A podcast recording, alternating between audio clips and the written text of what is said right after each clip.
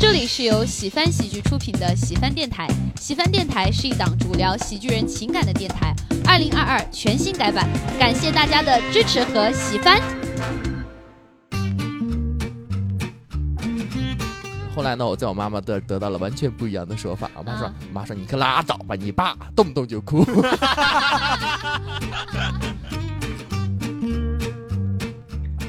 他是一般是上午发现这个事儿，他就上午出去工作，他就说今天晚上回来我要打你，你做好准备。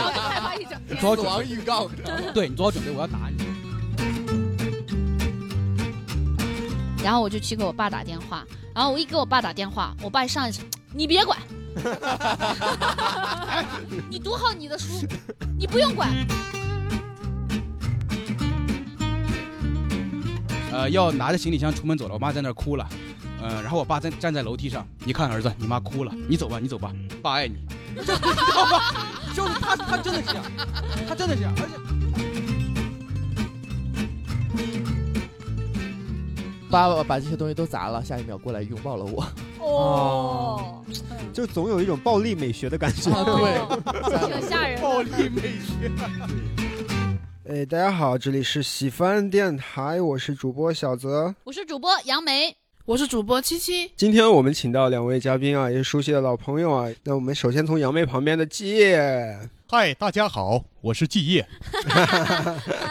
另外一位嘉宾呢，是我们哎路过母亲节特辑那一期的天天。大家好，我是天天。可以看出天天真的对父母这个情节非常的大啊。对，聊完了母亲又来聊父亲了。当然了，我们三个都是啊。我本来想的是啊，父亲节啊，我们就不能像母亲节那么聊了啊，我们我们可以以吐槽为主啊，因为我是觉得啊，就是父亲身上有一些点啊，是真的很值得我们去好好说一说。父亲就是得吐槽。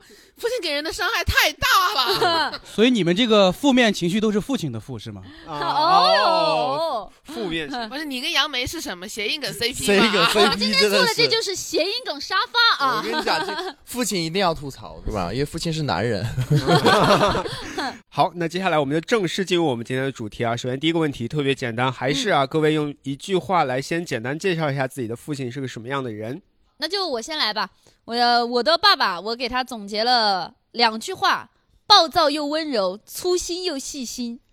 就是暴躁又温柔，就是我爸，呃，就是还挺容易暴躁的。然后，但是他不暴躁的时候都挺温柔的。一句废话文学啊，不是你爸没有中间值吗？哦，没有，就必须是两个极端嘛，要么温柔，要么很暴躁。所以你有两个爸爸，你爸爸是人格分裂和富爸爸，爸爸和富爸爸。这本书嘛，就他，他真的还挺，基本上就是要么就很平和，要么就是唰一下就起来了。啊，我爸是一个。不太男性化的一个人，就是他这个不太男性化，不是说他娘，就是他蛮细心吗？不是，他磨叽，磨磨叽，对，发音还蛮可磨磨叽，对他，你看着他五大三粗的，但是他特别情绪化，他就是特别。不太像男人的这么一个男人。哦，你这个就是男性刻板刻板印象，看到 没有？对，嗯嗯，我也要贴一个标签，我爸爸就是典型的东北中年大老爷们儿。啊。哦，你你想到中年男人还是东北的，就特别喜欢吹牛，哦，那种。就是脖子上一定要挂一条金链子。他他很穷，他买不起，买不起。然后爱面子，怕老婆，不怕老婆，不怕老婆，老婆已经被他打跑了。哦。呃，我爸爸就是一个非常传统的男性吧，就是事业心很重，但是对家庭方面呢还可以吧，还凑合，凑合过吧。只只能说是凑合吧，就是还是就是在家里嘛，就还是会指挥我妈妈，指挥我，然后非要教我独立，独立了之后呢，又非要我，又非要我赶紧找个男朋友，就是嗯，就是很很纠结，就希望我是完美的那种的，但他自己也没做到。好，那我说一下，我爸呀，有点跟季爷爷刚才说的有点像。我爸就是个非传统我们那个大男子主义那种，但是呢，也许啊，也许是我整个家族的这个价值观还比较正，所以我爸呢，并没有因此而被大家不喜欢，反而因此还评价挺高的。看小泽哥哥就感觉他爸是个好爸爸，不知道为什么。对，但是 但是作为他的儿子或者作为比较亲近他的人，还是能感受到，就任何的特质啊，都会给你带来一些负面的或者不太好的东西嘛。哦，我还是小时候啊，尤其。不懂事的时候会觉得他这样没出息哦，嗯，对，就是比如说啊，别的爸爸如果说小孩子被欺负了，哎，直接特别暴躁，没有理智或者怎么样，就是一定要护着他，一定要替他什么。我爸绝对不会。哦，对，所以就是说难听点，就有点窝囊。所以就是我爸是有一个很大的一个优点，在外人看来啊。哦，但是在我的成长过程中，就是曾经有一段时间，我并不是很认可他这个优点。可能男生都会有一个阶段呀、觉得我一定不要成为他这样子。没想到你跟他还挺像的吧？没想到真的很像，哎呀，我之前看《风骚律师》，就是男主角的爸爸也是一个就是老好人，然后开超市，如果有人来就找他要钱，说车抛锚了，或者是孩子没吃的了，他爸都会给钱。然后这个男主角小时候看着就觉得，其实跟你的心态很像，就是觉得他爸是老好人，人缘也很好，但只有他知道，因为他爸这个行为给他们家庭带来了其实带来了一些负担嘛。对，总之呢，就爸爸肯定有不完美的嘛，是的，而且有很多的这个这个值得吐槽的地方。那接下来我们就赶紧进入我们的这个主题啊，啊就直接进入到我们的吐槽的环节。哎，各位在跟爸爸相处的过程中，有遇到哪些比较有意思的事情啊？困难的，让你们觉得有负面情绪的事情，我们现在就可以依次来分享一下了。我爸小时候老打我，我我我我到现在还还记忆犹新。嗯，我印象当中就是他坐在沙发上，我站在沙发边，我哭，他说你别哭了，他说再哭就打你，我就不哭了。你倒也挺识相的啊。他就打我的话，还是挺害怕的，所以就不哭了。比较暴力，说实话，就是要么就一脚踢过来这种的，要不就一个巴掌扇过来，就是很暴力、很直接。其实事情都非常小，嗯，大概就是一些考试没考好这种的。那那小时候可能也只会因为这些事情打。其实我有有一次确实干了一件不好的事情，就是嗯我那个时候买了一个毽子，踢毽子，很好看。然后我隔壁家的小孩呢，看到我买的这个毽子，他也想买一个，嗯但他还没有上学呢，他要给我钱让我帮他买一个，嗯，我就买了一个新的，把我那个旧的给他了。哦，这个事情是我干的不对，对吧？嗯，对，但我爸这次没有打我，也哦没有骂我，他教导了我。嗯哼，所以我就觉得非常奇怪，这个事情在我在我看来就非常奇怪，就是为什么这个事情很严重吧？就是人品的一个就就算是一个小孩人品有问题吧，是应该教育的。道德上的问题。这个问题不比什么考不好更严重吗？为什么这个事情可以耐心的说，但是考不好这个事情就要拳拳脚相加呢？因为你爸爸觉得你占了便宜，可能就是后来他们说了之后，我就还给他了，然后给他道了歉，就出去给他调了回来，然后给他道了歉，那小孩儿就没有了，这个事情就解决了。但唯一哦盘算在我心里的就是，我不明白为什么这个事情可以好好说，但是就是考不好这种事情却不能好好说呢？为什么就是连我我在我同学家玩的稍微晚一点，我回来我爸就把门关上，不让我进门呢？我要跪在门口一直哭一直哭，他才会给我开门呢？我就想不通，为什么这两个事情的量级到底是谁更重一点？嗯你有没有想过，也可能就是那天他单纯的心情好。哦，我也是有，或者你爸特别喜欢踢毽子，就是教育方法是完全看他自己心情嘛。是的啊，可能就是他的教育方式，他就是看心情，就是可能他就是想体现自己的权威，没有听我的，对，非常看重非常看重父权的一个人吧。对，嗯嗯，然后可能你你对你小伙伴儿做那个事情，冒犯的是你小伙伴儿的权威，所以他先笑了。万一你爸说：“七七，给我买个毽子去。”然后你拿新毽子给他换，如果你是买了烟，你拿你的新烟你爸就会换旧烟，对，你爸还会上升到高度啊，小小年纪就不学好。嗯嗯，可能就不一样了。我最近有一个事儿，就是我爸总会总会跟我微信上，或者有时候我跟我妈视频的时候，我爸会在旁边嘀咕说：“为什么你不给我打电话？为什么你每次只给你妈打电话？” 他真真的好像女啊生，这个真的 真的好像你对，但是我我也是永远是给我妈妈打电话，对这个应该是大家都因为妈妈是家庭发言人，我不是哎，我是给我爸打电话的。哦，我我一般也是给我妈打，主要我爸是用不明白，就是他那个手机用不明白，我给他打视频，他给我挂了。他说他说你为什么不给我打？我说你给我挂了。然后我给他发语音，他又他又听，他就是他也不会点，他转文字，他说你说的这是什么玩意儿？后来我就只给他打电话。就他，因为他是真的视频里面提过几次，然后就还显得很生气。他每次在视频里面就是，他就盯着你瞅你，就是我妈和我视频，然后呢，右上角会探出一个脑袋，然后怒目圆睁的盯着你。我说我爸是卡了吗？就是，但是我妈没卡，她就在那盯着你，嗯，他就她就会嘀咕说：“哎呀，你看看你，你也不给我打个电话。”但是我后来真的打了，我就给我爸打电话了。我说完你就知道我为什么不给他打电话了。嗯就我给他打电话，我说爸，他说嗯，我说你干啥呢？呃，我吃饭呢，先这样吧，他就挂了。然后就是他在忙的时候，他不忙的时候，我说爸，他说啊，我说我现在在干嘛？他说行，就没了，就顿顿几秒。我说那那那就先这样吧。他说好，就挂了。他真的，他想要形式感，他想要他想要仪式感，对，他想要知道你在乎他，你在乎对对。但是我打完之后，我发现他不在乎我，所以真的两口子在一起的两口子也会为这个事情斤斤计较吗？是的，就是是是这样的，会吃醋。去年去年因为去年他提出这个事儿，我看了去年有有一个月我给他打的很密，没有超过二十秒的。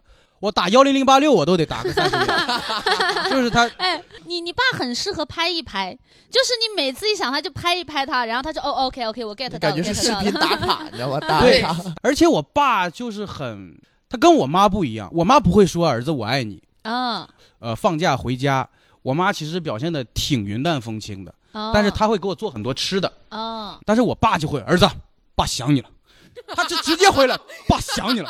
哦，他说的特机械，你知道吧？儿子，爸想你了。哎，你刚才这句话特别像张飞那种，俺也一样，对，哎，哥哥就是这种感觉。我爸是真的这样的，我妈是就是，比如说我在家待几天，我我走的时候，我坐车我要去来北京的时候，我妈是只会在那时候送我的时候哭，但她也不会说她要怎么怎么样我，或者她觉得很舍不得，她也不会这样说。妈舍不得你，她只会哭。去年国庆节特别搞笑，我当时。呃，要拿着行李箱出门走了，我妈在那儿哭了，呃，然后我爸在站在楼梯上，一看儿子，你妈哭了，你走吧，你走吧，爸爱你，知道吗？就是他，他真的是这样，他真的是这样，而且就是我爸还会，我现在正在打开我的微信啊，我爸就是会。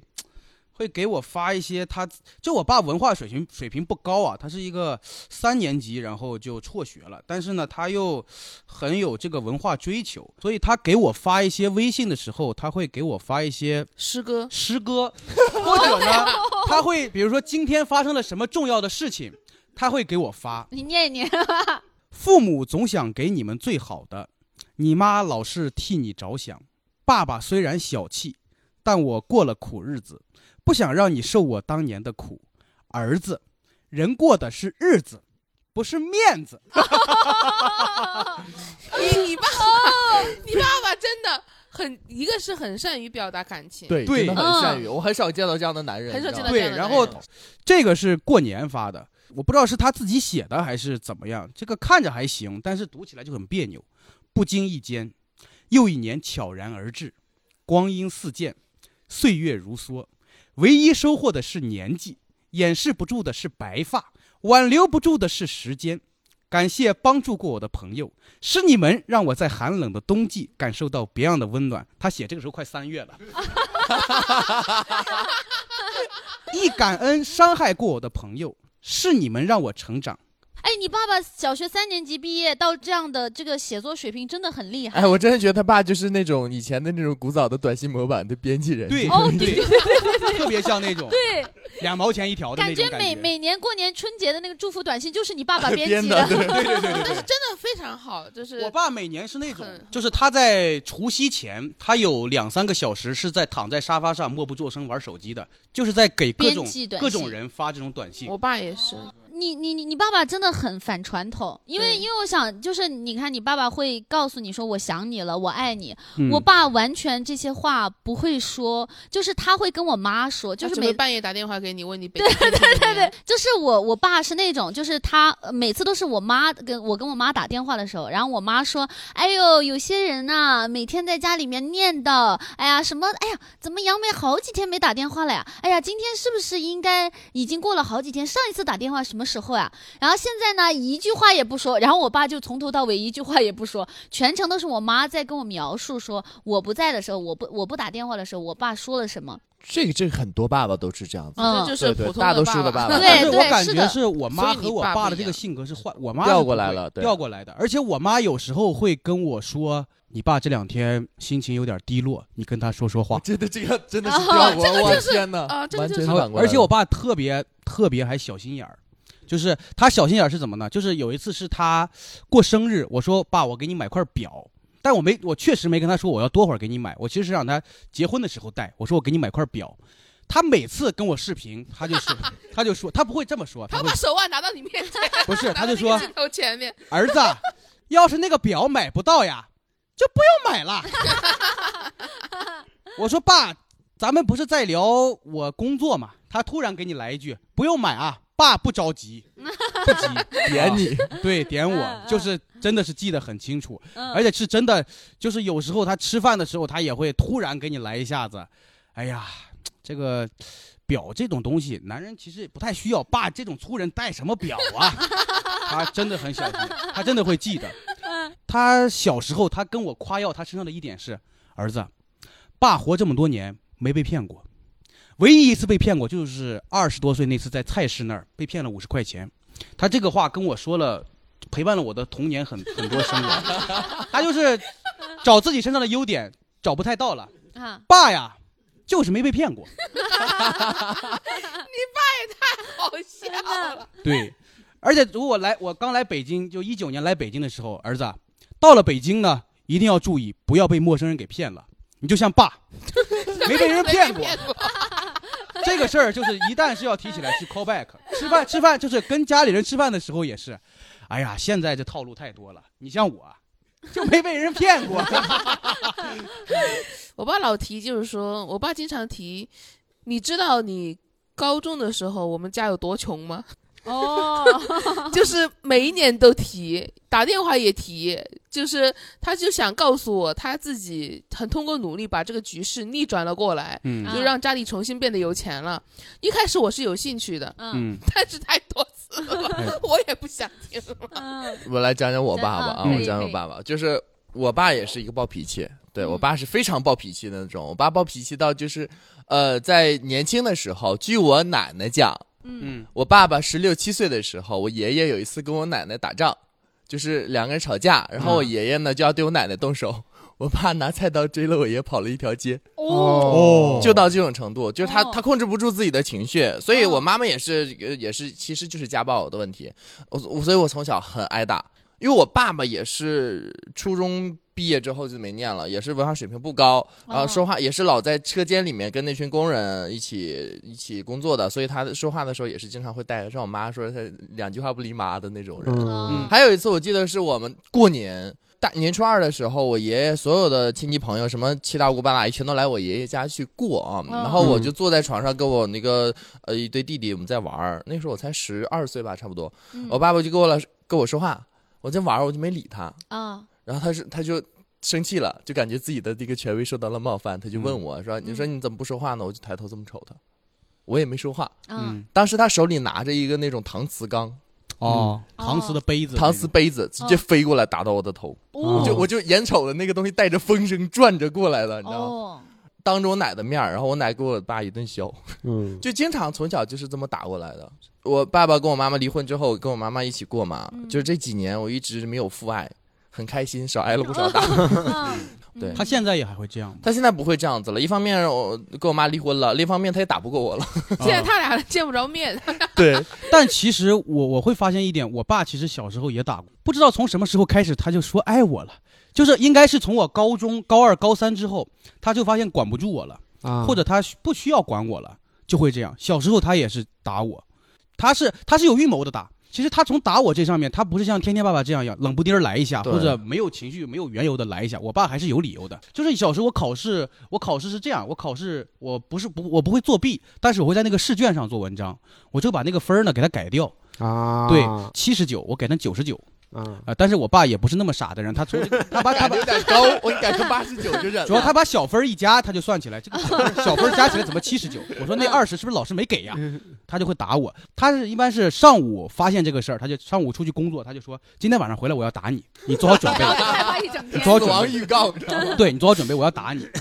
然后做好准备笑。对，而且我爸就是经常他早上会遛弯儿，他遛弯儿就是我就真的害怕他去遛弯儿，为什么？因为他在我们那个小区里遛弯儿，他就捡树枝儿。啊捡枝儿子，看到一个 看到一个挑武器打，人好有仪式感呀，相当有仪式这么仪式感，先让你准备好，对他先对你发出通知，然后再去选武准器。给你个请柬。对我的我就中间我会被这个被这个预告激发出我的这个讨好型人格来，就是他早上跟我说，他说我晚上回来打你，我说不行。今儿我得把家里好好收拾一下，我得拖拖地，我得把他们屋收拾收拾。嗯我不行再，我不行再煮个粥吧，我不行嗯。但回来他还是会打我。对因为就是我妈当时刚生我的时候比较溺爱我，就是我妈当时说，就是这个孩子五岁之前你不要给我打他，就跟嗯我爸说，因为我爸就是比较比较粗嘛，他就说你把小孩打坏了怎么办？就五嗯岁之前你不要打他，五岁之后你可以打他。王继业五岁生日那天，他爸爸骨头咯咯作响，说：“哇，这一天来了。你知道我你知道我这些年是怎么过的吗？我等了五年，真的是这样。他会他就是挺有创意，他就是 竹竿儿、柳叶的那个枝儿。嗯还有那个打扫床的那个扫帚，嗯他都会留下。他其实有有时候会试验试验那个竹竿会比较好，竹竿是会让你疼，但是也不会打到你的骨头，他还有成就感。他有时候你你知道吗？他有一次打完我那个个，竹竿，抽完我那个大腿，夏天之后，它有一条一条的，就跟搓衣板上那个棱儿一样。我觉得爸他爸有个兵器谱，你知道吗？对 血而且我爸是我爸长得特矮，我爸和我妈都特矮。我爸一米五，我我一米一米五左右，嗯我妈一米五出头。嗯，哦对，那你还挺高的。对挺厉害。所以我爸小时候经常会，他经常会让我回村吃席，我也不理解。但他实际上就是想让我想让我变成他的骄傲。啊你看我，你看我儿子这么大个多大？啊，其实我也不大，其实我个儿一般，但是放在他面前，他就是儿子，你看，你看你现在多高，儿子你过来，来，来来来，立正立正立正，你给叔叔看一下，啊是我儿子，是我儿子，你看长这么高，哦。对啊他就是想自己很矮很小，但是儿子长这么高，嗯是每次所以所都会炫耀以真的是很有仪式感，就是像像他爸爸打他的时候，就是会因为有原因，然后有预告，对。然后有各种各样的器械。各种方，就是我就不是啊，我就是嗯。抽冷子来一下，但我爸从来不不需要仪式感，因为他那一下我致命，就哦。就没了，哦。直直接人就飞出去了，这对样子的。我觉得天天天天爸爸跟七七的爸爸可能是一样的人，对是的。就是他们可能更多的是情情绪绪的化发泄是的，嗯。对。所以我的童年是有预谋的，你的童年永远是未知的，你知道对吗？，而且大家也不要因为听到我们就分享的很开心，因为我们是脱口秀演员嘛，喜剧演员嘛，大家都忍不住想要搞笑，但其实当时当下那个感觉肯定是很很难过的。对。就都打人是不对的，打小孩儿、大人都是不对的。对，对尤其放在现在，其实我们都不用说，大家也能理解这个啊。但是这种情况在我们上一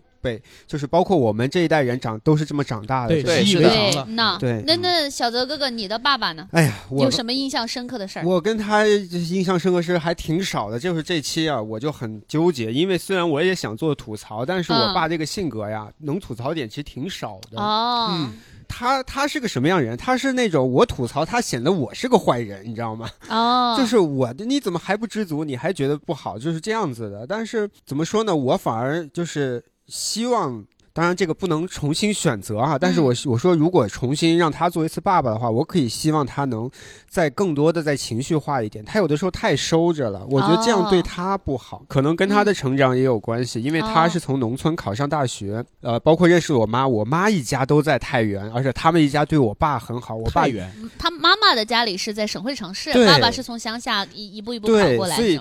就是他被一个这样子的一个丈母娘家很照顾，然后啊没嫌弃他穷，所以他对这个家庭也都很好。很所以感恩。对，在这样的氛围里呢，我觉得他也已经做得很好了。只是我我我知道，比如说小时候啊，男生小时候都很调皮，对嗯像你们的爸爸，不管是有预谋的还是没预谋的，都会发泄一下自己的不满，或者是对小孩那种。因为我们长大，我们也觉得小孩子烦的时候真讨厌，对吧？对啊我都觉得我不敢保证，我当了爸爸以后，我能保证我一下子不想打他那个冲动，但我爸就能做到这一点。嗯，但他能做到这一点，证明他一直在忍着这个情绪，他忍着这种委屈，反而让我很心疼他。我我还有，我觉得其实释放情绪的方式有很多种，比如说他可以教育你，他可以告诉你他的不满。我觉得，我觉得打人不是唯一的发泄方啊，式。当然，对对对，我我我分享一下我爸爸，因为我前面说了，就是我爸爸也比较暴躁嘛。嗯但因为我们家的情况是因为我我爸爸跟我妈妈是二婚，我爸爸之前跟前妻还有三个儿子，然后所以我是我我也是我爸爸老来得子，我爸四十岁的时候有的我。哦然后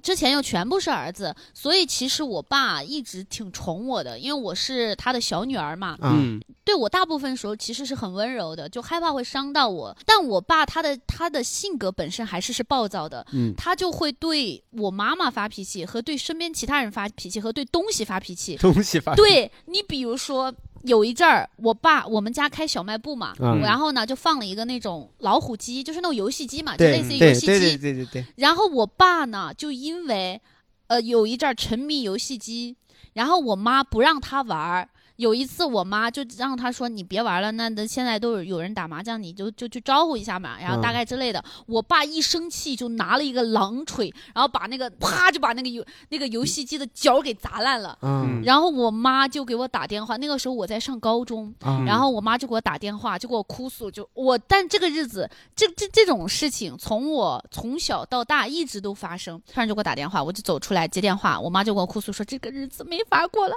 你爸今天把老虎机砸烂了，我然后我妈就开始哭，我说啊，你妈说我以后还玩什么呀？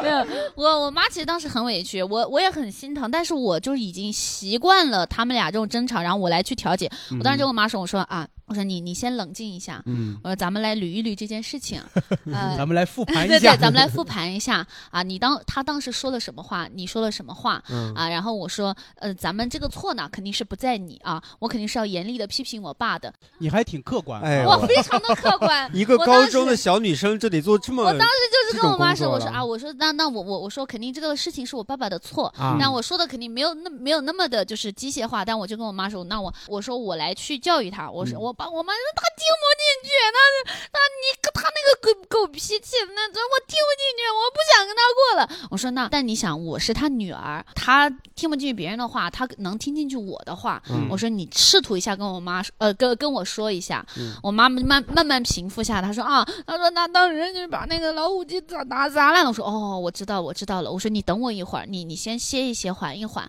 啊，我去给爸爸打电话。然后我就去给我爸打电话，然后我一给我爸打电话，我爸一上一次你别管。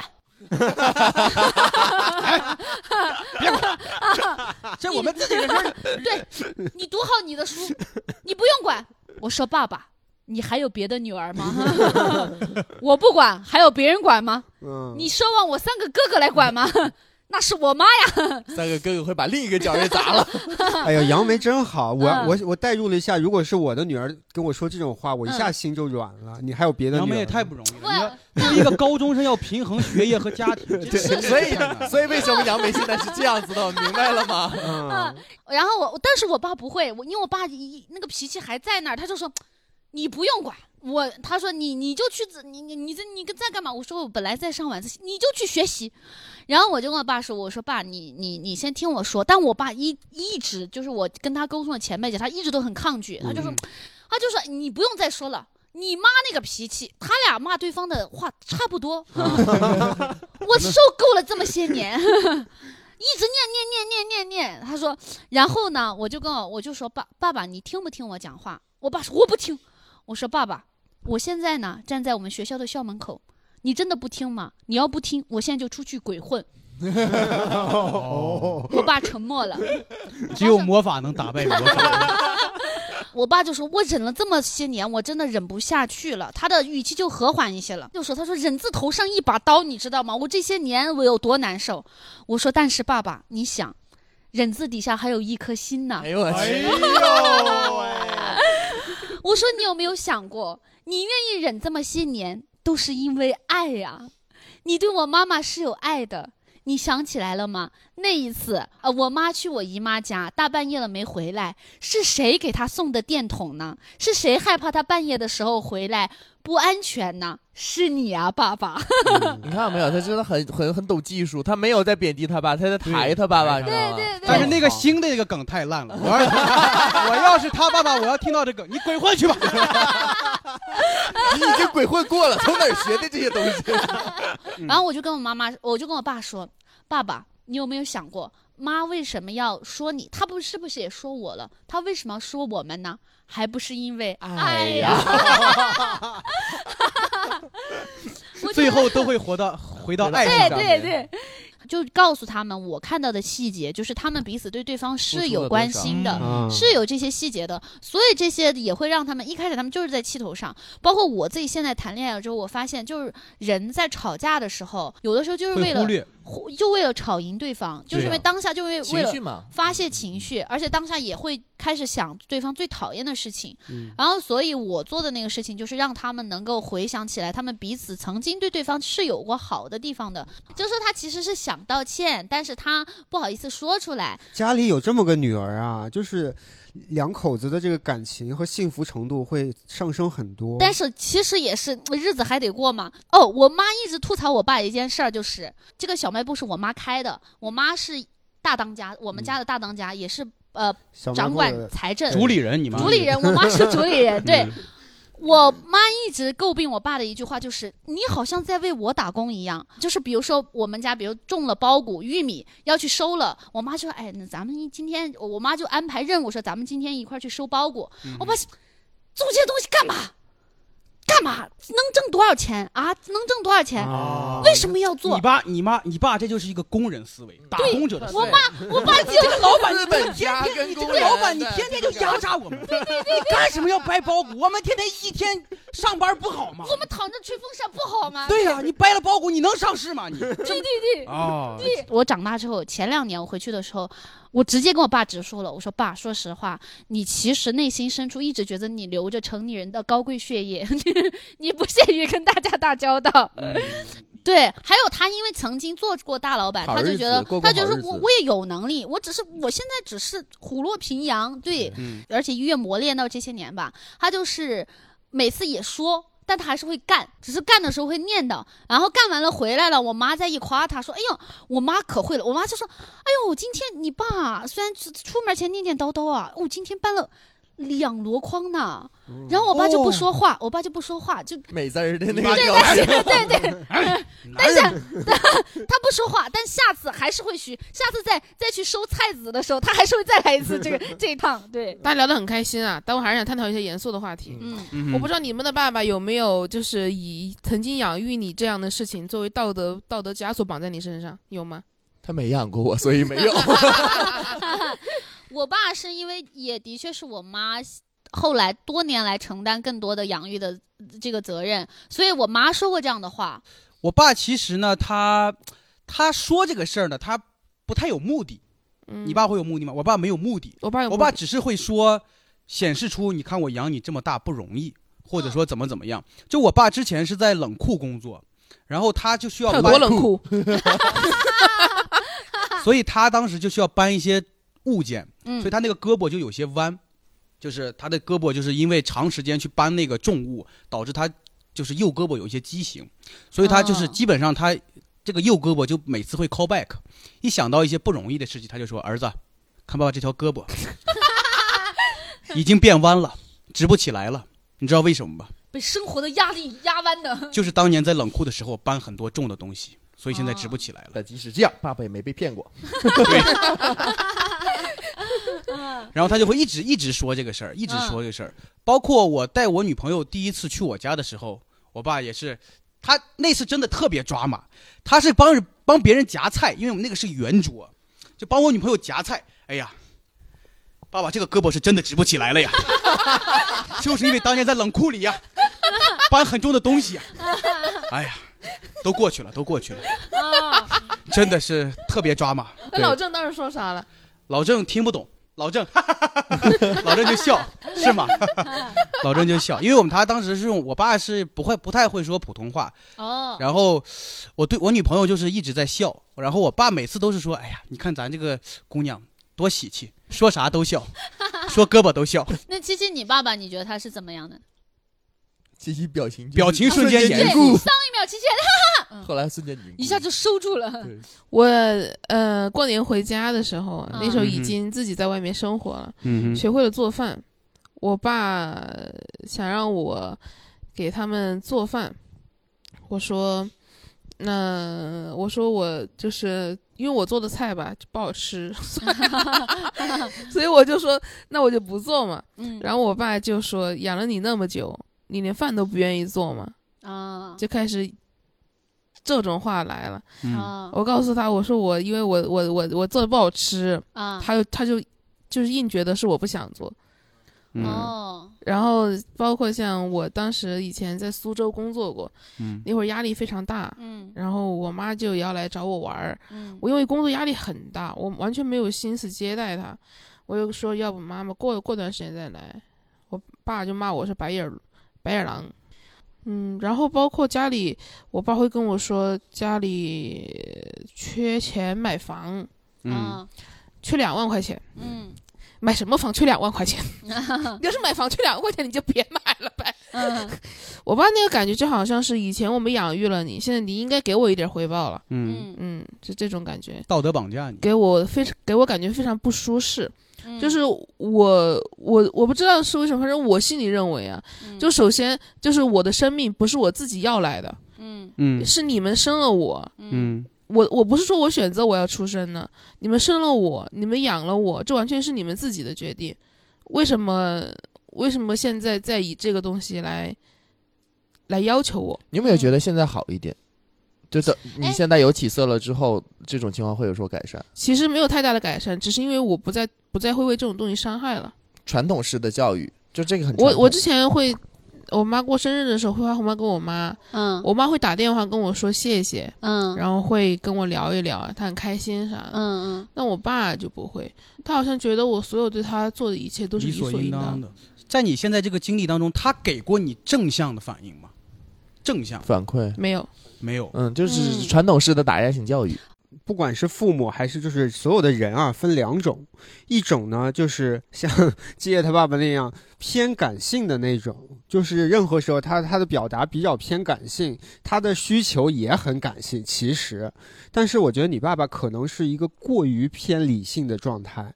就是我觉得这种人呢，也不是他错，但是作为父母，这种人会给子女带来一个很不好的感觉，很大的压力。对，一是很大的压力，第二你毕竟是父，就是父父母和孩子之间，咱也不是工作关系。咱举个例子啊，就像他爸这种人，跟他爸做生意可能完全没毛病，你甚至觉得这种人很靠谱，他什么什么事情都给理得很清楚。但是你跟女儿理这么清楚，你也不给正向的反馈，或者我在想，是不是你的爸爸感觉，就是通过你的描述，我感觉他对你就不像对一个女儿，像对一个儿子。或者也还有点像对下属，首先我我我嗯爸、我爸是呃会经常小时候经常跟我讲嗯。说呃我现在养你，等我老了你也得养我，啊，这个话是他经常说的。嗯嗯。然后还有，其实我当时他要了两万块钱，我后来给他转过去了，嗯，但我爸就坚定的认为应该的。我不值两万块钱，我已经倾其所有了，啊。啊，我当时就两万块钱，嗯。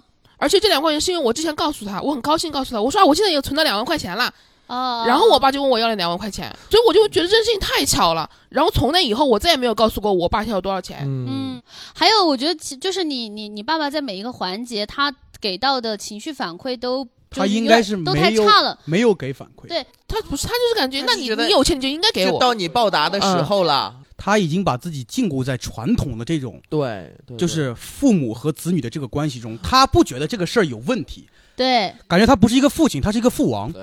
啊，这个说的特别对。对。对，嗯，就是我后来跟心理咨询师聊才知道，为什么我会对我爸爸跟我说的这些话、做的这些事情，我如此的耿耿于怀。嗯因为这些东西都在都在告诉我一个事实、是什么呢？就是我爸他对我的爱不是无条件的，他是有条件的。嗯嗯那其实这个就会让我觉得说，那我是不是就如果一个人连觉得父母无条件的爱都得不到的话，嗯那这个人会会不会怀疑自己还是否值得被爱？嗯嗯这是我一直对这个事情耿耿于怀的一个原因。嗯因为我一想到这个事情，我就会觉得，那我是不是根本就不值得被爱？就是为为什么连爸爸对我的爱都是有条件的？哦，嗯明白都是要跟我拿钱来置换的，量这个对对，而且甚至我今年回家跟我妈试图聊了一下，嗯因为确实一直在接受心理咨询嘛，有一些成长，嗯，我就试图跟我爸聊一下这个事情。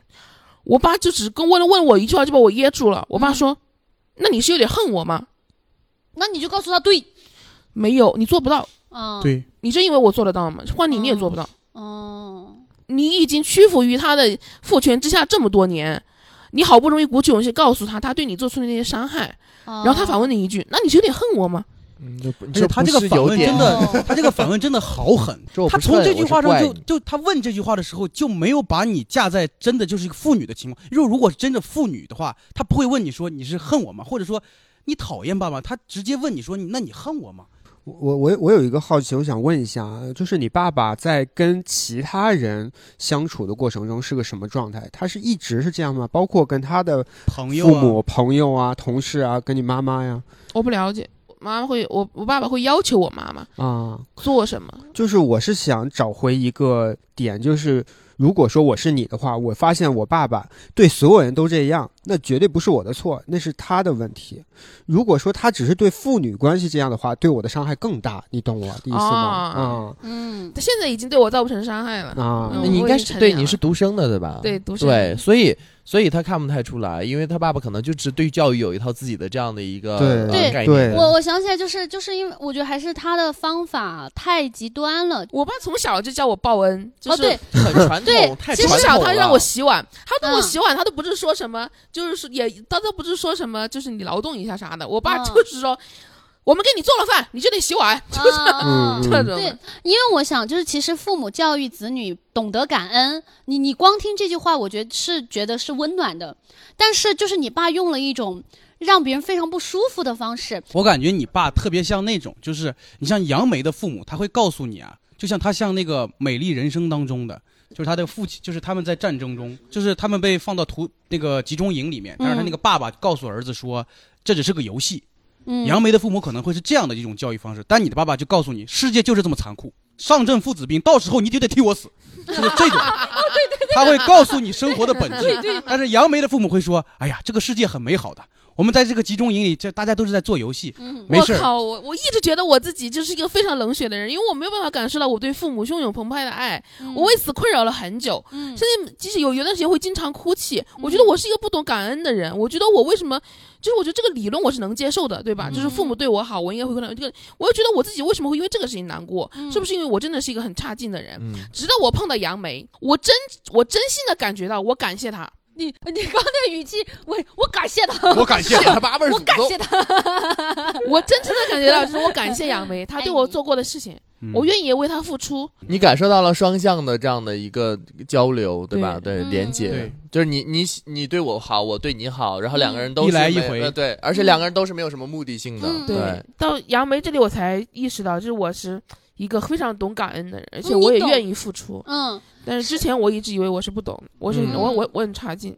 是像季爷说的哈，我觉得你的爸爸不仅仅是告诉你这个世界多么的残酷现实，他是在夸大这个东西对。啊、嗯，他是把一个很小的东西把它放大。你们可能以为我跟我爸爸关系很差，其实不是，我每次都是是给我爸打电话的，因为我我需要一些事事业上的支持、帮助、建议。嗯。嗯嗯，嗯，我希望让我爸肯定我现在的成就。嗯。嗯，七七很需要认可，很需要被认可。嗯你自己是一个很需要被认可的人。那不是因为成长过程当中没有被认可过是的嗯缺什么就想要什么的。其实，因为其实父母是你人生中的第一关，也是你呃刚开始在孩子的时候接触最近的人。但是当你独立了之后，你会接触到很多朋友，很多不一样的人，会帮你更塑造你的世界观的。嗯，嗯，感谢杨梅替我打开了这扇门，我打开门之后发现门里面的风景真好呀，好会说话呀！好，那么接下来呢？哎呀，你看啊，我们已经录了一个多小时了吧？我看看，哦，你每次聊这种两个问题，一个多小时。对对对，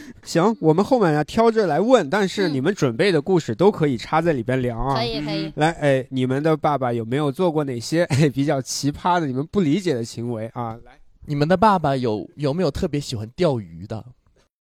是什么钓鱼？酒吧钓鱼？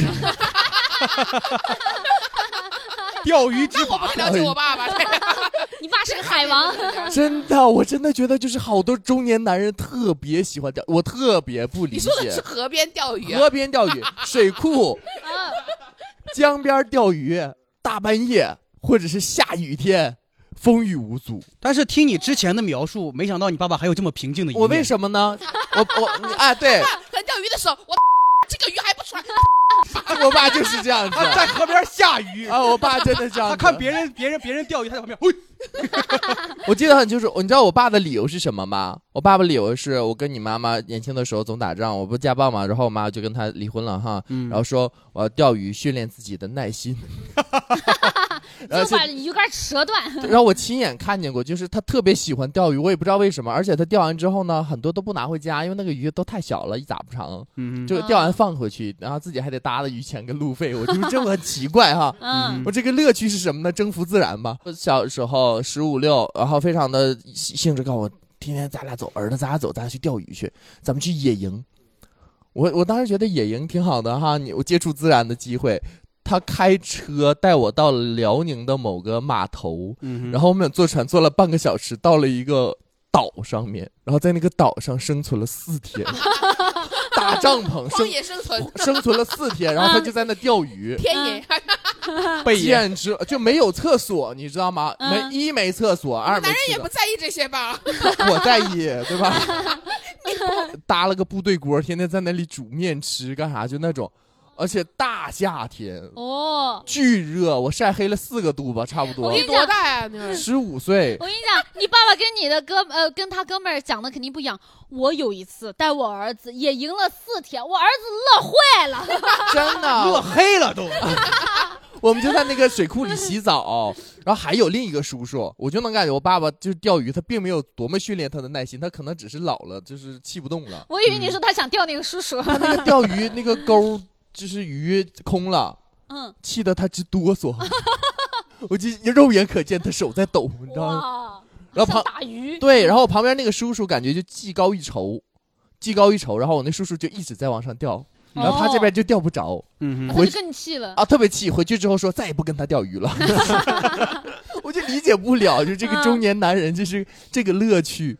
我爸是爱唱歌，啊，对我爸也爱唱歌，我爸是爱唱歌，然后啊。他就是他唱歌就是不分场合的唱，就是他 他他小时候就拿小时候，他期待村里吃席，第一呢能带我回去让大家看看我的大个儿 第二就是上台唱歌，啊，就是到最后大家吃的差不多的时候，我懂，对。心里面都。但是他每他他唱歌是什么？他唱歌他只会他就是只会唱啊，这个人就是娘，就是你知道这个这个在这个很多场合不适合唱歌，结婚不适合唱，嗯就是人我们那儿会过十三岁或者嗯过三岁都不适合唱，他每次只会唱这一首。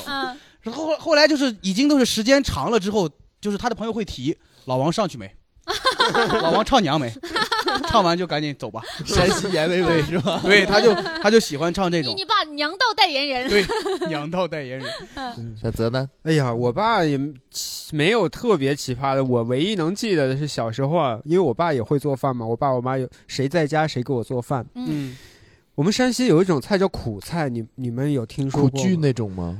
差不多，它就是凉拌的一种野菜野菜像苦苣。一样的东但西。是哦，对对对，它可能学名叫那个，我们那边叫苦菜。总之呢，就是小朋友啊不爱吃那种菜的，但是他呢，就是有一段时间他就老做那个菜，嗯，然后我就很不爱吃。有一天就我俩在家，他除了做那个菜，他做了另外一道菜，是苦瓜。我印象特别深呀！一个小朋友那天我多绝望啊！我看着桌上的两盘菜，一盘苦菜，好苦啊！人生好苦啊！爸爸教你忆苦思甜。但是我后来也理解他，因为他当时也给我解释说，那段时间就是夏天嘛，容易上火，这两种菜啊都是下火的那种菜嗯啊，是很健康。啊，但是那天我吃的是非常的难过，就是、嗯非常的不理解，流小时候不理解。流下了苦涩的泪水。我也唯一能想到就是这些，哎，哦做饭的小细节啊。天天呢，我我我刚才说我爸爸喜欢钓鱼，对吧？呃就是为什么喜欢钓鱼？他就是他改善自己的脾气哈。哦就是我能想起我爸爸的奇怪的行为，就是他有点像杨梅的爸爸，但他更严重。哦。就是我家以前是玩那种插卡的那种游戏机，啊，嗯，小霸王。小霸王那种，但比那个还老，比那个还老，红白机的那种。红白机的那种。啊。我们家是个黑色的那个机器，嗯，然后那个机器接到电视上嘛啊，它不能直接出画面，嗯。电视有一个搜索，对。嗯。搜索功能，你不知道搜索到哪个台，它随哦机就出来了。且调着呢，那个啊，一直在调，我爸啊调调就急眼，急眼就开始捶电视、哦，踹电视，哦，就这样子。让我后想到了那个明星苏醒，他每次看球，看的他的那球队输了，得把电视给砸了。就这样子。哦然后他特别容易迁怒到东西上面。嗯我爸爸煎带鱼，煎带鱼，因为嗯我爸爸做饭非常好。嗯我爸爸跟我妈离婚之前都是我爸爸做饭啊。嗯嗯煎带鱼的时候呢，那个带鱼肯定会崩嘛，你煎这个东西，嗯啊，崩一下扔了，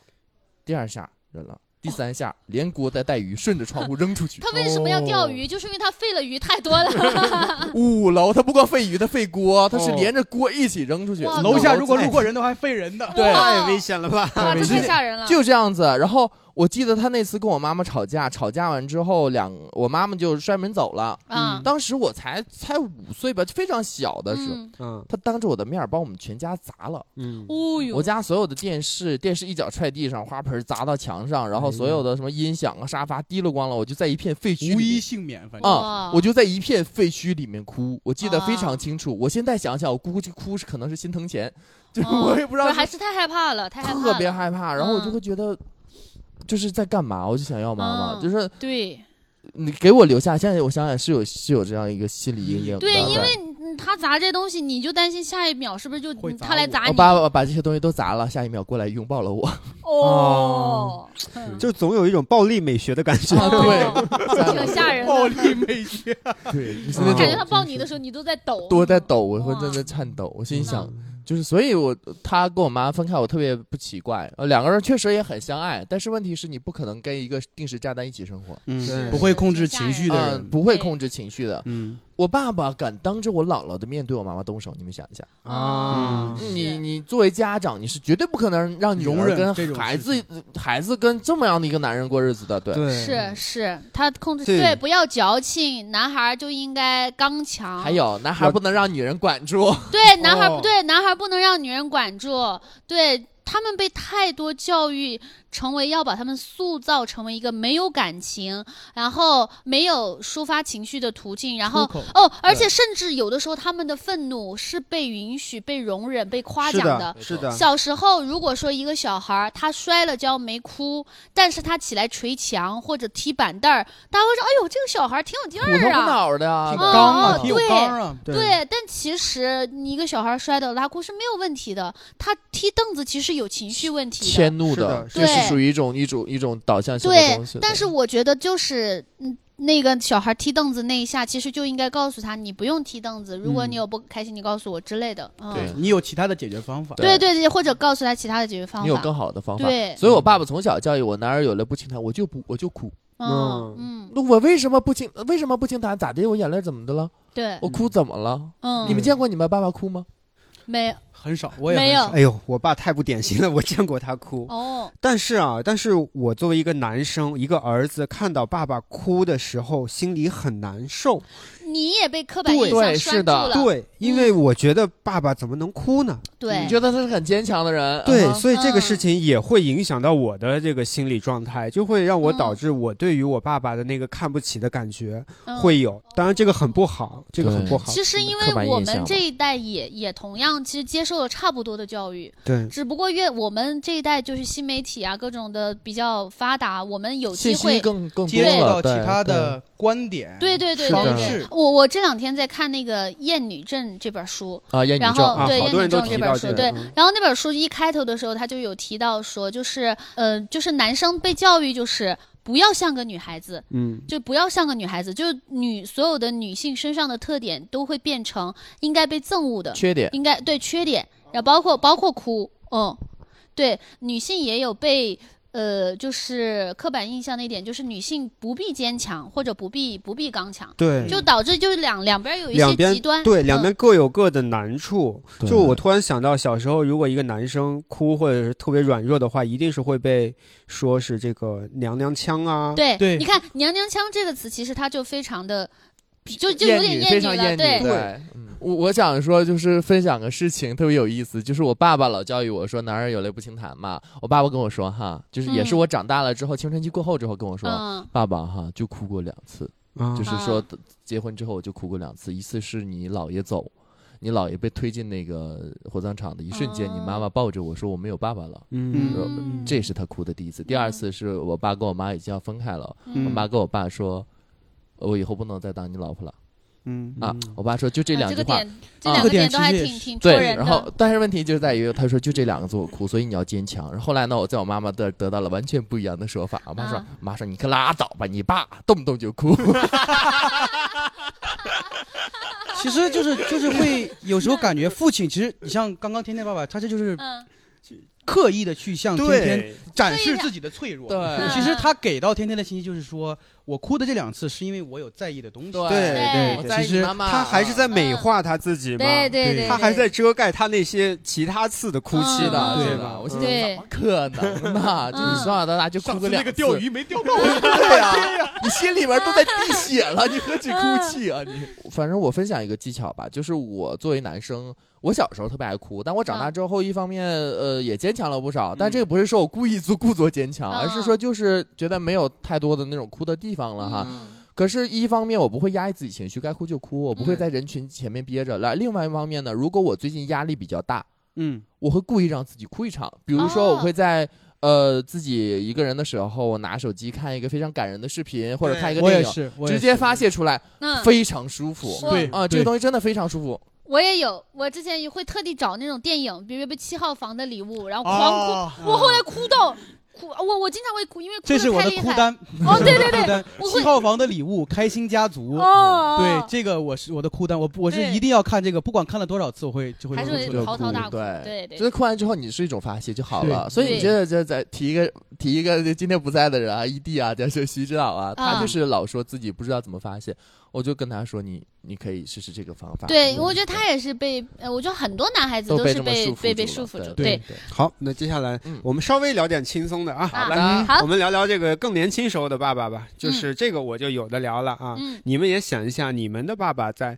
呃，比如说你们出生之前，他年轻时候有哪些啊比较让你们觉得骄傲的、牛逼的事情，或者是他比较呃擅长的事情啊？啊我爸爸小时候，因为刚才我也提了，他是从农村考到太原市的，嗯他考学的这段经历，我就觉得很励志。哦首先呢，作为农村的孩子啊，他们那边包括我的表姐、表哥们，都是上到初中就家里人都觉得可以不上了。就他们的观念就是上学没有什么用的，就是你提前出来去打工去干活，都是一个好的出路。但是上学他们不认为那是个好的出路的我们情况下，村里到到我年轻时候都还是这样的，是？吧？嗯，所以就是我爸他那代人里头很少有能考上大学的人，但是他就坚持要考大学，而且他是他现在是体育老师嘛，所以他当初走的是体育这一这一条路。他更多的甚至不是说在这个学习上的努力，他每天早晨就是天没亮自己去操场跑圈儿，跑多少圈儿的那种励志。就是当时我听完他这段故事，觉得他还挺厉害的。就这些，我觉得我是做不到的。包括上大学其实是要学费的嘛，然后那会儿我奶奶家条件很差的情况下，孩子又很多，只有这一个考上大学也没有办法给他提供学费的情况下，嗯他就自己去打工。他们那会儿打工是什么？就是去搬砖啊、嗯搬水泥，一天一天两块钱。我问了。哦，哦，但那个时候两块钱也算钱了，他嗯搬够五十天就一百块钱，差不多就能交这一个学期或者一年的学学费费了。嗯他又去做义工，你想他一边做义工一边学习一边还要跑步，所以就导致啊年轻，哎年轻时候我爸的身材啊我的非常壮天哪！哦，我爸的那个身材那个肌肉线条，就是在我已经长大很多的情况下，我爸的腹肌都还在。哇哇，所以我爸呀，在亲戚们那边呀，还有我妈的闺蜜那边呀，我看起来就是一个男神。男神，美男子，长得也帅，然后又是老性。格又好，哦性格又好。又会讲话，哇，哎，我再讲一点八卦的事情哈，嗯。我爸教的是一个职职高嘛，就是嗯。职业高中，嗯，女生偏多的一个职业高，因为是个旅游学校。天啊，很多女孩女跟你爸表白吧？哦，我跟你讲，我爸在那个女女生里头啊，那就是男神老师啊，哦，就是我就是夸张到什么程度？他带的这一届，因为要换校区，他不带了，哭。后来啊，后来都过了快一年了，他去那个校区开会的时候，整个班的人过来抱着他哭。哦，哎，你们知不知道职高的那些学生其实都是那些很混的。很混的那些差生，你知道吗？但是他很讲义气，对，但是他们对其他老师就是各种那种看不上但是对我爸，所以就这一点导致了我对我爸的敬佩之情啊，从小其实都有的。就滴水不漏。挺厉害的，就无论是在家庭还是工作还是生活当中，都把这个关系拿捏自我的很好。材管理，哎呦，是的，是的。虽然说在前面我也聊到了一些我爸给我带来的困扰，但是嗯这些更多的时候啊，我觉得我是一个没有办法像我爸那么完美的人。我已经嗯努力的在在做一个好人的前前提下，我都没有办法做到他那么好。哦，嗯，你也很完美了很，崇拜。除了身材管理以哎外，但你不胖，你一直没有他的那个腹肌。然后我再多提一嘴啊，就是嗯他那个时候，就是刚工作那会儿，他对于生活品质的要求，让我听完以后，我都觉得很，我都想象不到。哦，他就是第一次去我姥姥家，因为我姥姥嘛，刚刚提到他们家是先到了太原，因为我姥爷是我爸的老师，是山西大家学的老师啊、嗯家境还可以。嗯，他说他见到沙发的时候，他就希望以后我的家里要有沙发，哦，这就是他，而且他做到了。他现在我们家确实有沙发，那他应该做到，有家里有沙发。你不说，我还以为你家里是马扎呢。哎，但是你们要这么想啊，就是我是一个从小对我家境觉得不好，我一直带有埋怨、负面情绪的。嗯但是我也去过我奶奶家，农村的炕，除了炕、硬板凳，嗯没有别的了。吃饭就在炕上吃，嗯哼，铺个东西就随便就毡子那种。对对对对对。哦所以我就想，我就想说，是不是我们在看到父母的这些情况下的时候，会对现在的生活应该多一点满足，对，然后对他们也多一点理解。我因为我家就在农村，而且我以前跟你们讲过，我家住的是土房，嗯土就是土做的房子。嗯，哦，对，然后所以我那会儿就是会觉得有有有有砖房，嗯我能住上砖房。就已经是很好的对对对，是的，是的，总之就是这这个问题一定要我一定要问出来，是因为我觉得我爸爸在年轻时候的这些事情，其实是我觉得很让我觉得骄傲的。对嗯你爸很棒。对，就是、呃 人都是这样子，有缺点也有优点，是吧？的咱不能因为他有缺点就忽视他的优点。没错，嗯哎，所以你们也回想一下，你们的爸爸在年轻时候有哪些？就是我，我就说一下我爸爸的优点跟品质吧。哈，好我爸爸最大的优点啊，在我认为是最大的优点就是特别孝顺，特别孝顺哦。特别孝顺。嗯，呃，就是我从小到大，我包括我妈妈已经跟我爸爸分开了之后，但是我妈妈对我爸爸的评价就是你爸爸是个非常孝顺的人。嗯嗯对我所有家里的亲戚也好，呃，父母就更不必说了，以及嗯我我我妈妈。我姥爷就临终的那段时间，全是我爸爸照顾的，嗯。就当儿子去一起去用，然后以及什么事情都想着我奶奶家，也跟我奶奶家的教育有关。我奶奶也是一个就是小学文化毕业的这样的一个没有文化的一个女人，但是她非常厉害在那？她把家里拧成了一股绳，啊嗯。兄弟姐妹非常团结、嗯。啊，所有人一逢年过节啊，三天一小聚，五天一大聚，啊，真好，嗯。特别好的一个家庭氛围，所以嗯。我妈妈有时候也会羡慕，说你爸爸那个家庭啊，你奶奶那个家庭是非常温暖的一个家庭，虽然大家都没什么文化。嗯对，那也也一直造成我爸爸这个性格，就是非常的孝顺父母，然后非常的懂得感恩。就是对家里人很好，但对家里的东西不太好。对 对，就是对，就是东东西肯定会损坏。嗯但是我爸还有一个事情，就是让我很诧异的。嗯 作为男人，他没有太多的，虽然是刻板印象，但是他嗯确实没有太多的形象管理啊。啊就是现在已经是哦三胞胎的这样的一个肚子了但是家里面非常干净。哦，我很少能看到男生就是家里面没有女生的这样的一个情况下，收拾的很干净，收拾非常干净。哎包括你们去过我家的人应该知道我，我是一个，呃，就只有你没有去过哦我家，没有去过呃，去我家的人应该知道我是一个比较勤快收拾的人。我嗯。家里我不不不是很喜欢很乱，但是我每次只要我爸爸来北京或者上我家，都会觉得我家非常乱，啊。哦，他会帮我重新收拾一遍，啊，你你爸虽然能把那些东西都砸烂，然后他也能归置回去归置。回去，对，残缺的美，你知道吗？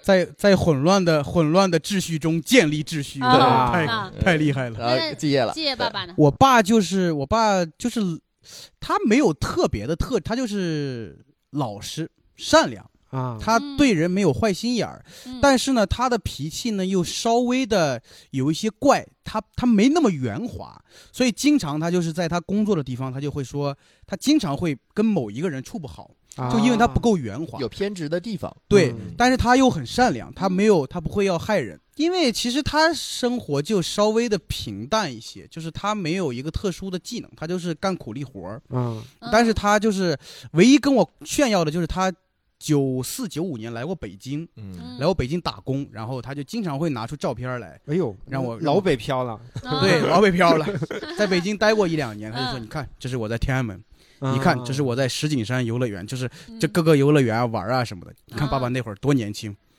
就是这种，他会跟我炫耀他之前这些，但是他确实他整个后面他没有什么特别，他就还是在就像普通人一样过普通人的生活。有闪光点啊，比如说把爱你，对对对对。擅长表达其实对，其实你刚刚讲的很多地方也是你爸爸的闪光点，就他后就在你不打你之后，然后那个善于表达爱，打你的时候那么多创意，尤其是他不打我之后，他突然对我，就是我这就是我的体感是感觉这个爱好突然，啊因为之前和这个感觉没有过渡。反转太大对哦对我其实头一两年就在上大学的时候不太接受，可能是我大四毕业之后，来就是北京工作之后，我才慢慢的接受到接接受了嗯，他这个习非常惯了直话、这种表非常直嗯。直观的这种表达。好，那我们问一下杨梅杨梅，哦，嗯好，起我呃是什么问题来着？就是爸爸年轻年轻时候牛逼哎的事情哦，哦，除了当老板，还有哪些我们不知道的？就近一点了呀。对，是对，因为我就是想讲我我爸爸，他其实有能力的，就是嗯因为他、呃也也是能吃苦的，因为他把这个呃厂建起来，然后领导领领导大家去做这个事情，嗯我就觉得我其实有的时候我爸摆就这些年摆烂归摆烂啊，但是我爸其实还是算一个挺大方大气的人。嗯，就我有的时候我我妈妈她其实会更在乎一些小的地方、小的利益，会算算对这些东西。我我爸会觉得更洒脱一些，就是我其实不用看重那么多的东西。就是有大局观人。家最起码这是大风大浪经历过，对 对，呃，细心的听众可能听出来，我们暂时呢现在少了一位主播啊。哎哎哎，七七老师呢没有分享，因为他现在去参加了一个比较重要的面试啊，线上的面试。我们继续聊啊，就是后面的问题啊，因为时长已经很长了，现在后面问题我就不一一问了。们就挑一两个或者对一个。或者你们就是有哪些想说的，我们就再去做补充就好了。其实我我想说的一点就是我就是我是今年搞这个漫才嘛，就是搞这些嗯喜剧这些玩意儿，就是有时候会跟我爸说的时候，他其实我隐约感觉到，其实他是稍微有一些羡慕的，啊，哦，对他很情绪化，但他其实也是一个喜欢出风头啊的这种人，所以他老唱老唱这个人就是啊这样，对对，而且就是因为他他但他会的不多嘛，所以他就老唱那种，所以他其实隐隐约约，其实有时候会聊的时候，他就会说啊他要，向你打听。他会向我打听说啊，嗯。你那个怎么样啊？你那个是啥呀？啊，嗯。那个就是，他就他就会隐隐约约的会打听你这个是什么东西，你要怎么演，观众的反馈是怎么样，就感觉嗯。其实他也有这种，他也想的感觉，但是但是因为他已经年纪这么大了，对。对，他其实会为我庆幸，但是我其实有时候会想，我说，哎，如果我爸真的要搞这个，他会不会比我搞得更好？他你爸还挺搞笑的。对，挺搞笑的，长得又矮，就符合了喜很有优势，对啊。对，哦符合了喜剧的一起。他那个头，而且主要他的头发很稀疏，就撇起来有点跟徐志胜有异曲同工之妙。啊，稍微替他也不能说可惜吧，因为他毕竟他也没有失去过，只是他会羡慕我。没有关系你等你成名讲专场的时候，让你爸上去来一段，来开个场 或者结尾的时候让他去唱对这让他来个对。就是 你这个也啊太奇怪了吧？来一场音乐脱口秀，然后。哎，对，哎，说到这个，我想问一下杨梅和天天，你们也现在是脱口秀演员、喜剧演员，嗯。哎，你们的父母对这个身份会有一些怎么样的理解和看法？看法呃，我妈因为我是东北人，啊？哦，所以我妈那天就老问我，因为我妈妈也算是体制内的，他们老要做那种背调。哦。啊，所以她问我你现在是我怎么去写你的职业？我说你就写喜剧演员吧。啊我妈说不要，啊 你是东北人，东北的喜剧演员是我最讨厌的，啊，哦因为我们东北讲二人转的人太二人转明多白了。明白啊。我因为我妈就是有点有素质嘛，他就上个大学，他会觉得那个东西很很很啊，俗他不喜欢那个东西。他说我嗯一跟人家说我儿子是东北的喜剧演员，人家下意识以为，啊，你儿子有绝活呀，你儿子。你儿子会吹啤酒，你儿子炫一个，对，哦那下下次你就让他直接写演员嗯啊，这样写就好看很多。所以我爸爸这边呢，他就知道我是做，也是前一阵子才敢让他知道啊，是吗？啊哦，前一阵子才敢让他知道。呃，我爸爸吧，他就有一个意思，就是他他对我这个身份呢是没有什么疑义的，嗯就我做什么东西他是没有什么疑义的，但是他会对我的举措，因为我是辞职去做脱口秀的，啊，他会对我这个行为嗯做出一些判断。啊，嗯他会担心你。他说你不该在这个时候啊啊，哦疫情嘛，啊！他说你你这个点儿不对呀，就是啊他会这样子。啊。我爸爸就经常是这样子，他会经常以这种过来人的身份告诉我，因为我爸爸当时也是出去创业，然后铩羽而归，啊，对，所以他特别担心我这个失败，但是他还是给予我肯定了，说、呃我挺佩服你的，你敢嗯。就是这个时候做出这样的决定，但是你哦做这个决定，你要做好考虑啊，你肯定会苦一阵子。对，嗯你要承担这个，是要承担这样的后果，但我我我承担想承担后果想清楚了，我就是不想上班 怎么了？啊，我特别生气的是，我妈妈说，我不觉得你是个幽默的人。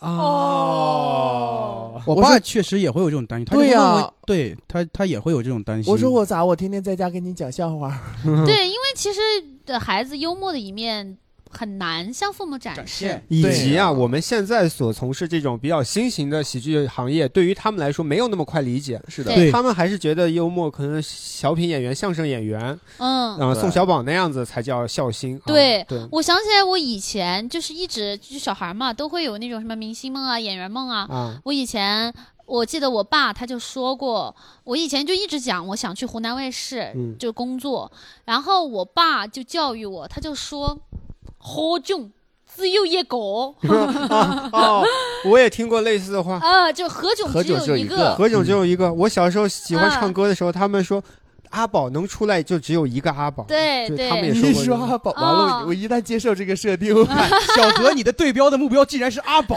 是这样子的。山大我们山西人啊、山西人啊觉得山西出来的歌手就一个阿宝，然后他们有这种想法。嗯。然后我我爸当时就这么跟我讲，嗯。我我会觉得其实还好，就我感觉脱口秀演员。